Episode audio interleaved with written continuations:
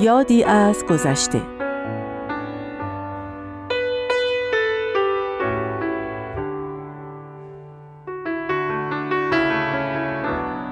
زندگی شیرین.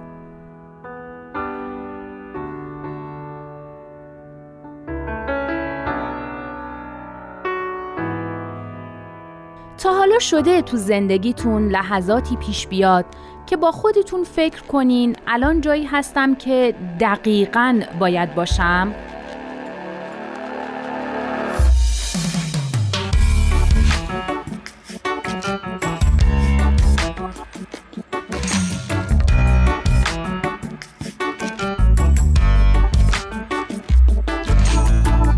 منظورم اینه که بعدا که به اتفاقات نگاه کنین فکر کنین اگه جور دیگه ای پیش می اومد چی می‌شد و بعد لرزه به اندامتون بیفته برای من بارها پیش اومده و برای همه اون لحظات خدا رو شکر می کنم.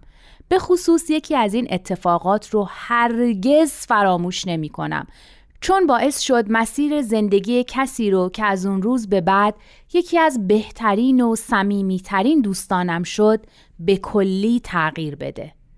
اول بگم که من مشاور خانواده هستم و تعداد مراجعینم خیلی زیاده و به قول معروف وقت سرخاروندن ندارم.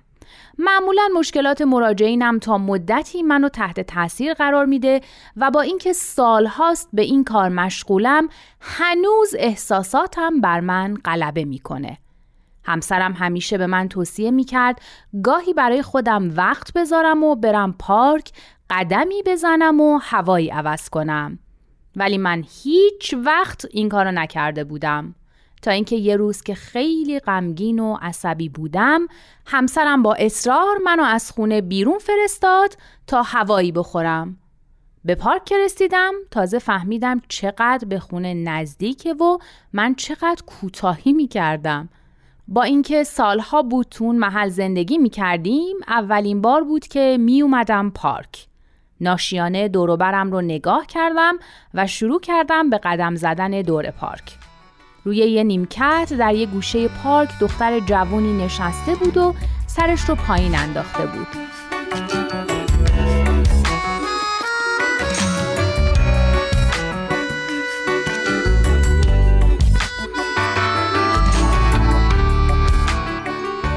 دور زدم و هر بار می دیدم که اون دختر همونطور بی حرکت نشسته. طاقت نیاوردم و رفتم نشستم کنارش و بهش سلام کردم. سرش رو بالا نکرد و آهسته و گریان گفت سلام. گفتم ببخشید مزاحمت میشم. احساس کردم ناراحتی و گریه می‌کنی. گفتم شاید کاری از دستم بر بیاد. بدون اینکه سرش رو بالا بیاره گفت از دست هیچ کس کاری بر نمیاد. گفتم خب پس اگر از همه ناامید شدی فقط میمونه یه نفر. گفت کی؟ لابد میگین خدا. نه خانم اونم منو فراموش کرده. گفتم نه اون یه نفر خدا نیست. خودتی. سرشو بالا کرد و گفت خودم؟ من که خیلی وقت بریدم. بهش گفتم اگه تونستم ثابت کنم که خودت می‌تونی مشکلت رو حل کنی چی؟ زیر لب گفت در واقع دارم حل می‌کنم و به بسته که توی دستش بود خیره موند. روی نایلکس بسته اسم یه داروخانه بود. ضربان قلبم سریعتر شد ولی حرفش رو نشنیده گرفتم و به روی خودم نیاوردم که چی حد زده بودم. گفتم ببین یه کاری می‌کنیم. من یه کتاب همیشه همراه هم هست. بیا مثل فال حافظ یه جایی از کتاب رو باز کنیم و بخونیم. هر چی گفت همونه. باشه؟ گفت خانم منو ببخشید طور خدا. باید زودتر برم. گفتم باشه میری. اینو بخون و برو. کتاب کوچیک جیبی رو که همیشه همراه دارم در آوردم و دادم دستش و گفتم تو یه سفر رو باز کن بده من بخونم. تو رو درواسی باز کرد و داد دست من و منم شروع کردم بخوندن. تاریکی این شب تیره به انتها خواهد رسید و خورشید حقیقت دوباره از افق قلب ها طلوع خواهد کرد. شکیبا باشید. صبر کنید. اما محمل نمانید و ساکت ننشینید. در حین انتظار جهد و تلاش کنید. وقتی که از یک نواختی خسته و ملول می شوید تبسم کنید.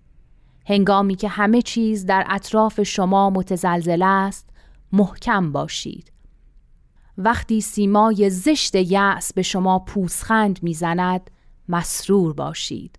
وقتی قوای شرور عالم پست سعی دارند تا ذهن شما را مخدوش سازند به صدای بلند صحبت کنید وقتی همه نفوس در اطراف شما از خوف و بزدلی به خود می لرزند شما دلاور و شجاع باشید